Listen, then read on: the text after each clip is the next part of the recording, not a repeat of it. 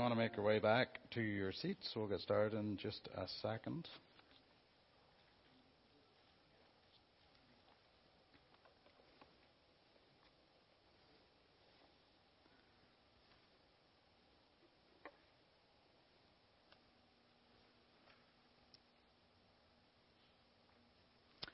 Alrighty. Well, good evening, everybody. It's good to see you this tonight. And uh, tonight we're going to look at the book of Zechariah.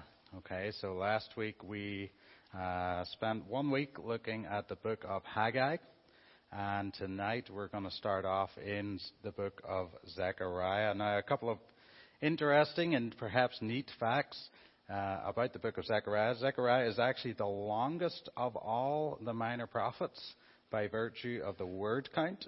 So if you were to take into account how many words are in each book, the book of Zechariah would be the longest of all the minor prophets, although it has the same amount of chapters as the book of Hosea.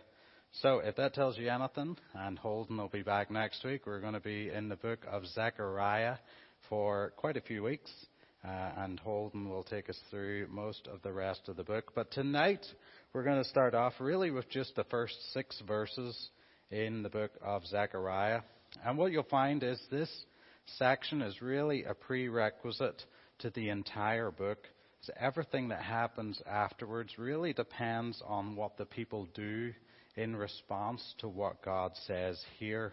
Um, and we'll look at that a little more as we get into our message tonight. But let's pray before we start, uh, and then we'll start in verse 1. Dear Lord and Heavenly Father, we thank you for, uh, Lord, another opportunity just to gather here this evening. Lord, we thank you for your word. We thank you for uh, this book, this prophecy of Zechariah, Lord, and we thank you for uh, the truth that's in it. Lord, we pray over the next number of weeks as we look at this book, as we study it, as we uh, consider the truth and the principles uh, therein that, Lord, you would just help us and uh, help us to apply these things to your own hearts, our own lives. Help us to learn about your word. And, Lord, help us to learn about uh, what you plan to do in the future as well. Lord, we uh, ask for your help tonight. And we pray that you would help us uh, just to focus on the truth of your word. In Jesus' name, amen. Alrighty, so to start off tonight, we'll look at verse 1, and that kind of really tells us the period in which this happened. Now, if you were listening and you were here last week, uh, Holden mentioned at least twice, maybe three times, that the book of Haggai and the book of Zechariah were kind of intertwined in the time period that they were written and that the Lord spoke to these prophets. And verse 1, it tells us, In the eighth month, and the second year of Darius came the word of the Lord unto Zechariah. So last week, if you looked at the book of Haggai, you would have seen that the Lord spoke through Haggai in the sixth month and the seventh month of at the second year of King Darius, and then he also spoke through that prophet on the uh, in his third and fourth message in the ninth month of King Darius in his second year. So here we see that in Zechariah in the eighth month is the second year. So you can really see in between those first two messages in Haggai and his last two, Zechariah opens his book at that same time. So these, these messages uh, are literally a few weeks apart and referencing the same people at the same time. But what's also helpful is to remember is both these men, their ministry was in the post-exile period when the Judeans had been released uh, from their captivity in Babylon under the leadership of Cyrus. Uh, they had come back to Jerusalem in 538 BC, and both these men began to write in that second year of Darius, which is around about uh, 520 BC. So about 18 years have passed since the people came back into the land and inhabited the land, uh, and the writing of both Haggai and Zechariah. A little bit more tonight about who the prophet was. Who was this man Zechariah, and what can we know about him from uh, from the scriptures? It tells us a little more in verse one that um, the the word of the Lord came unto Zechariah, the son of Berechiah, and the son of Iddo, the prophet. Uh, so we see that in verse 1. So we see a kind of a lineage here uh, for Zechariah. We see that he is the grandson of Iddo. And Iddo is mentioned in the book of Nehemiah as one of the priests who returned with Zerubbabel. Uh, Nehemiah chapter 12 mentions that. And later in that chapter, uh, it, it shows a little bit of a breakdown of the lineage of the priests. And we see this man, Iddo, mentioned again, and then Zechariah's name there as well. So this man, Zechariah, he came from a priestly lineage. His grandfather was one of the priests uh, who was uh, on the go at the time when they came back in 538 from captivity. But we also see something in Zechariah's name that gives us a little bit of an indication of uh, what this man's message was all about. So the name Zechariah literally means the Lord remembers. Uh, an appropriate name when you think about it because the Lord is remembering the promises that he had promised to Israel. And now that the people have returned to their land, God wants to fulfill those promises. So the Lord remembers the promises that he has made to his covenant people, Israel. Um, Zechariah's father, literally, his name means the Lord blesses. And again, we see in the book of Zechariah how the Lord wants to bless the nation of Israel. And then, thirdly, the name Iddo, the grandfather, his name literally means timely. And if you put these three pieces together, you'll literally see that um, through these names, the Lord remembers, the Lord blesses, and the Lord will do those things in a timely and right manner.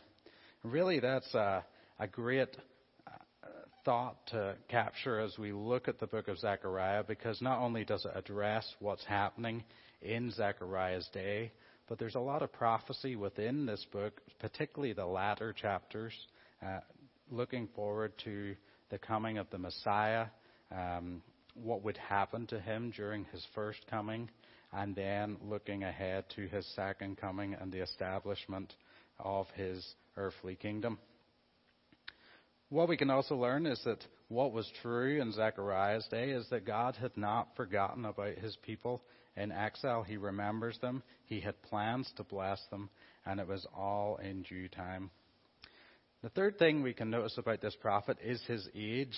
You see, Zechariah was likely a younger man at the start of his ministry in comparison to Haggai, who was an older man during his ministry. And there's a couple of reasons that uh, support this. First of all, Zechariah's grandfather was one of the priests that returned in 538. So just 18 years later, we see that two generations have passed and Zechariah is now speaking. So it's likely that he is a younger man uh, just as a result of his grandfather being one of the ones that returned just a few years before that. Zechariah chapter 2 also references him as young man when God speaks to him. At one point, he calls him young man. Uh, so again, we get an indication there. And also, the, the structure of the book kind of gives us an indication that Zechariah was a younger man, certainly at the time of writing the first section of the book. You see, this book of Zechariah is really split into two main sections. The first is Zechariah chapter 1 through 8, and that's really pertaining to uh, encouragement and hope um, and motivation for the people to get on with the work of rebuilding the temple. Uh, and that was the same thing that Haggai was encouraging the people to do and prompting them to do, was to get on with rebuilding the temple and stop slacking on that. Then we see in Zechariah 9 through 14, really we see that there's encouragement and hope that there's going to be better days ahead specifically for the nation of Israel. And of course, these better days include the coming of the Messiah himself and his rule over Israel. Um, in this book alone, just to whet your appetite a little bit, and I'd love to jump ahead and get into all these, but just to whet your appetite, in this book, we see the coming of Jesus Christ at his first um, coming. We also see the rejection of Jesus Christ. We see the return of Jesus Christ, and we see the conquering of Jesus Christ as well. So there's a lot of messianic prophecy in here. It's very exciting. Uh, if you look at it closely, you'll see uh, particularly the things pertaining to his first coming fulfilled in very explicit and um, close to exactly what Zechariah predicts um, in the Gospels, even as well. Now, some critics have suggested that, well, because there's kind of two styles and two parts to the book, one pertaining to the here and now in Zechariah's day, and one pertaining to the future, uh, that perhaps they had a different author. But really, there's no reason to suspect that. Um, the immediate task in Zechariah's day was to build the temple. Um, and then, of course, the, the end of the book looks ahead to the future hope of the eschatological fulfillment. And a man, a younger man of Zechariah's caliber, could have quite easily written both parts of this book um, in, at, at different times or at different ages. And certainly there are no contradictions in the book or no contradictions with the rest of Scripture. Now, that might sound like a lot of information just to get us started, and perhaps it is, but I think it's helpful as we start the study of this book and, and we look at these first six verses and really discover what is it that's truly important to God before he reveals a number of things through this prophet, Zechariah. And really that brings us to our third point, which is the problem that was um, going on within Israel in that day, and certainly had been going on in many, many years and generations before. Verse 2 tells us about that. It says, The Lord has been sore displeased with your fathers. Therefore say unto them, Thus saith the Lord of hosts, Turn ye unto me, saith the Lord of hosts, and I will turn unto you, saith the Lord of hosts. You see, God makes it very clear here through the prophet Zechariah that there's a problem between him and this people. And it's the same problem that their fathers had had, that the listeners, their fathers, their grandfathers, and historically the same issues that has plagued Israel all throughout um, their history. And really, that, that issue is that their hearts were not in alignment with God. And I want you to notice this in the context think about the fact that this people has come back from exile. They are now back in their land. And here's what had happened they had returned to their land, but their hearts had not returned to God. And that's really the, the paradox that's happening here. They have come back to the land uh, under uh, great circumstances, but at this point in Judean history, they're not doing what God had asked them to do. God told them to go back and made provision for them to go back and rebuild the temple, and they had slacked in doing that. Last week, Holden uh, made the point through the prophet um, Haggai, and he said, Are we obeying God and doing what He has asked us to do? And Holden made this point. I thought this was really helpful. He said they figured out who to worship. They knew they were meant to worship God and not idols but they were not thinking about how they were worshiping. They were not thinking about their attitude, their obedience, their love for God, or their wholehearted worship of Him. Haggai chapter 2, verse 10 gives us a little insight into this. And if you notice, uh, the date on this is a month after what Zechariah writes here in verse 1, or, or chapter 1. And Haggai says, uh, these things, he basically is asking the priests about defilement. And here's a summary of the discussion. He basically says he asks the priests questions, and their response shows that they know the law. They know what makes something unclean. They answer these hypothetical questions correctly. But then God says, This is what the nation is like. They know the right answers, but they're unclean in the way that they're going about worshiping me. Their theory was right, so to speak, but their practice was out of line. And they had perhaps been defiled um, by various means, whether it was their sin, whether it was, it was their half heartedness um, in building the temple, or perhaps it was the influence of the exile, but these people were uh, defiled um, in God's sight. And God explains everything that's been happening to them in the last 18 years in the land. He says, remember the last 18 years, there's been a lack of prosperity, there's been a lack of blessing. Uh, in Haggai verses one, uh, chapter 1 verse 6, it talks about the hole in the money sack. The idea, and me and Laura joke about this all the time, that, that if you are you have a bag of money, it's literally like someone has made a hole in it, and your money just starts to disappear. It's like you put money in your pocket, and then all of a sudden you go to bring it out, and there's less there than there was when you put it in. That's the idea that's going on here in Haggai, and that God is presenting to them that they they they are missing out on the blessings that are meant to be theirs um, because of their half-heartedness in their love for God.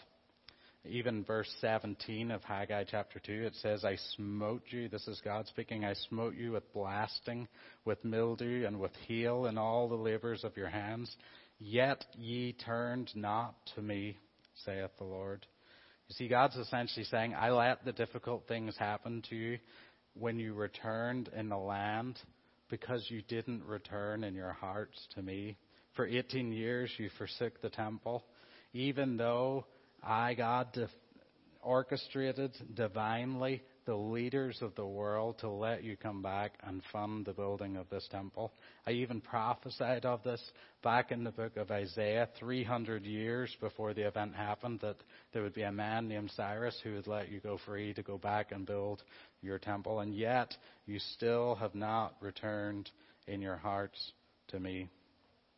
And Zechariah is really asking the same question and making that same statement at the same time to the same people. He says, God has been sore displeased. That phrase literally means very angry, or perhaps angry with anger was one of the descriptions I've seen of that, and I don't even know how to comprehend that. Anger, or angry with anger, pertaining to these fathers, those of the previous generation. Because after all that God had done, to bring this people back, to divinely orchestrate all the things to allow them re- to return to their land, they still didn't worship him with a right heart and a right attitude.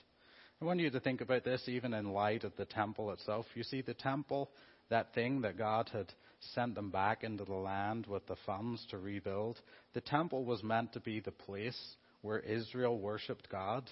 It was meant to be the place where they carried out their sacrifices and made atonement for sin. It was meant to be the place that God dwelt amongst his people on earth. And yet, they didn't really care to get on with building it in those first 18 years. Now, it's interesting and kind of ironic because after the messages of Zechariah and Haggai, it actually only took them around four and a half years to build the temple from start till the time that they dedicated it. And it tells us that in the book of Ezra. It says, in the sixth year of Darius the king is when they dedicated the temple. Yet, if you look at how many years they wasted, 18 years they wasted not building the temple before that. Verses 4 through 6 is really God giving them a warning not to make the same mistakes as their fathers had made. Verse 4 says this it says, Be ye not as your fathers, whom the former prophets have cried, saying, Thus saith the Lord of hosts, Turn ye now from your evil ways and your evil doings. But they did not hear, neither hearken unto me, saith the Lord. You see, God made it, made it, made it very clear and makes it very clear that His people should learn uh, from other people's mistakes. In this case, they should learn from their ancestors' mistakes. There's many prophets that came, many prophets that spoke, that called these people to repentance. They said, Turn from your evil ways, turn from your evil doings, repent. But they didn't listen. And that's, of course, why the exile happened in the first place. Verse 5 asks the first of two questions here. It says, Your fathers, where are they? The idea here, of course, is rhetorical. What was the fate of those that didn't listen to God, that didn't repent, that didn't turn again? Well, they're dead. They're gone. They're not in relationship with God. And then there's a second question. And the prophets, do they live forever? Of course, the answer is no. They don't live forever. And the idea here is if you're not going to listen to the voice of God, eventually the voice of God will be drowned out by other things, or that you will stop hearing the voice of God speaking to you, the voice that calls you to repentance. it's going to stop at some point. Here it's symbolized by the prophets dying. Their ministry stops, and the people no longer listen to what God is saying. But notice this in comparison to the fathers that died out, even the prophets who spoke God's word and weren't listened to. Here's what God says in verse 6. He says, But my words and my statutes, which I have commanded the servants, the prophets, did they not take hold of your fathers? And they returned and said, Like as the Lord of hosts thought to do unto us, according to your ways, according to your doings, so he has dealt with us. Essentially, what verse 6 is telling us is that God's words are going to outlast any prophet that speaks God's words. They're going to outlast any generations that may come or that may go. And ultimately, what God said was going to happen absolutely came to pass. You see here, even in this verse, that um, God had told those fathers, those former generations, that they didn't repent, they didn't turn back to Him, that judgment was going to occur. And of course, judgment did occur in the exile. And we see even here at the end of this verse a testimony of that. According to your ways, according to our doings, so he has dealt with us. So what can we take away tonight from this book of Zechariah? Well, first of all, I think we the, the, the most prominent thing that we can see here is that we must repent and return to God. You see, God is saying these things to the people of Zechariah's here, and He's saying, don't make the same mistake as the generations who went before and did not repent. And I think that's true for us as well. We don't want to make the same mistakes as any former generation that did not repent and fully commit ourselves to loving and cherishing the Lord. And that message is really the same all throughout history as you look at the prophets that have come and called people to repentance, to turn back to God, to deal with sin in fact, if you look at the three minor prophets that are left, Haggai, Zechariah, and Malachi, they all say the same thing. Return to God, repent. Malachi 3:7 even says this same phrase. He says, "Return to me, and I will return to you." You see, the future generations of Israel, as time goes on from this generation, they don't return to God the way that they ought to. And there's silence between Malachi speaking, Return unto me, and I will return unto you. There's silence between him and the prophet in the New Testament, John the Baptist. And of course, what does John the Baptist say when he comes on the scene? He says, Repent, for the kingdom of God is at hand. It's the same message. He's, he's calling people to repentance, to return to God. The message never changes the repentance, the returning to God are a critical part and critically important uh, here and after in this book of Zechariah. But here's a second part connected to that is that we cannot experience blessing without repentance. You see, the entire message of Zechariah is really we cannot expect any blessing from God without first turning to Him and loving Him with a whole heart. That's really where Zechariah launches into this entire book of prophecy from.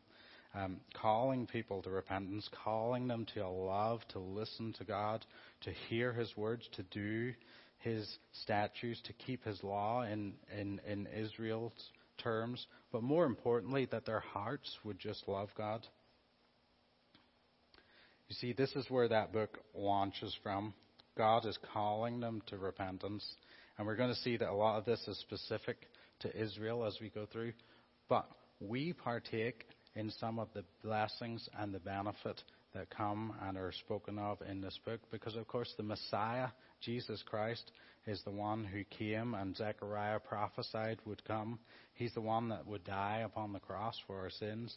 He's the one by which we can repent and we can turn and return to God.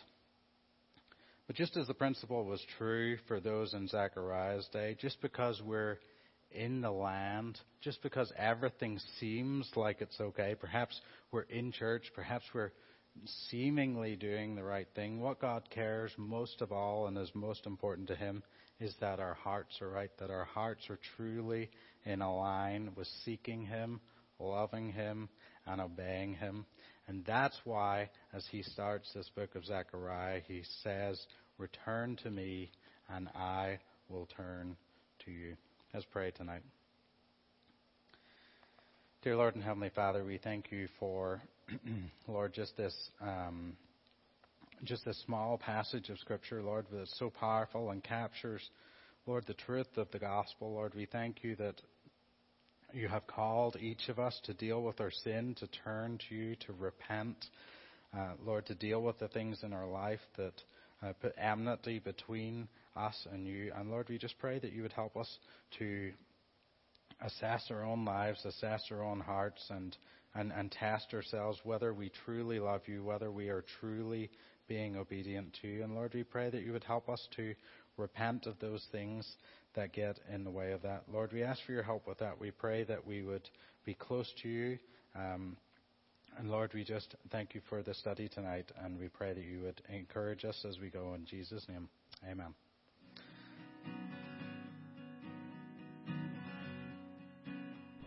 The most important thing our church can communicate with you is the gospel message. The word gospel means good news. The trouble with most good news is that it isn't really good until you see it relative to bad news. The discovery of a new cure isn't all that helpful unless you or a loved one has the disease that it cures. In the same way, the good news of Jesus is good when it is understood in relation to the bad news of our own sin. We are all sinners. That's the disease we are all born with. And Jesus is the cure. The good news that everyone can live forever with God in heaven, not because of anything we can do, but because of what Jesus did in our place. Romans 5 8 says, But God demonstrated his love toward us in that while we were still sinners, Christ died for us. The truth that everyone, everywhere, at all times in history needs to hear is that salvation is only possible by putting our faith in Jesus Christ alone. There's no other name under heaven given among men by which we must be saved. Would you put your faith in Jesus Christ today? Would you be willing to pray something like this and mean what you pray from your heart? Dear Lord, I know I'm a sinner and I know I can do nothing to earn forgiveness and make myself right with you. Instead of dying for my own sins, I want to trust Christ and His death on the cross as payment for my sins. I want to repent from doing things my way and make Jesus Christ the Lord of my life. The Bible tells us that those that repent from their sin and believe on the Lord Jesus Christ in this way shall be saved. Would you believe on him today? And if you did trust Christ today, if you did pray a prayer like the one suggested a moment ago and you really meant it, would you let us know? We want to help you grow in your understanding of the good news of Jesus Christ. Maybe you have more questions about putting your faith in Christ, and we have great resources to help you with that. The Exchange Bible Study is a four week study on the character of God that will answer most of your questions about the gospel. We have men and women ready and waiting to go through that with you in person or virtually, depending on your situation. Maybe you put your faith in Christ today, or, or maybe you did years ago, but you feel like you've not grown in your faith. We want to help you with that as well. We have literally hundreds of helpful resources and dozens of believers ready to walk with you through them. Let us know how we can best encourage your journey of faith in Christ using one of the contact methods listed below. Jesus Christ loves you and wants to spend eternity with you May God bless you as you seek to live your life for His honor and for His glory.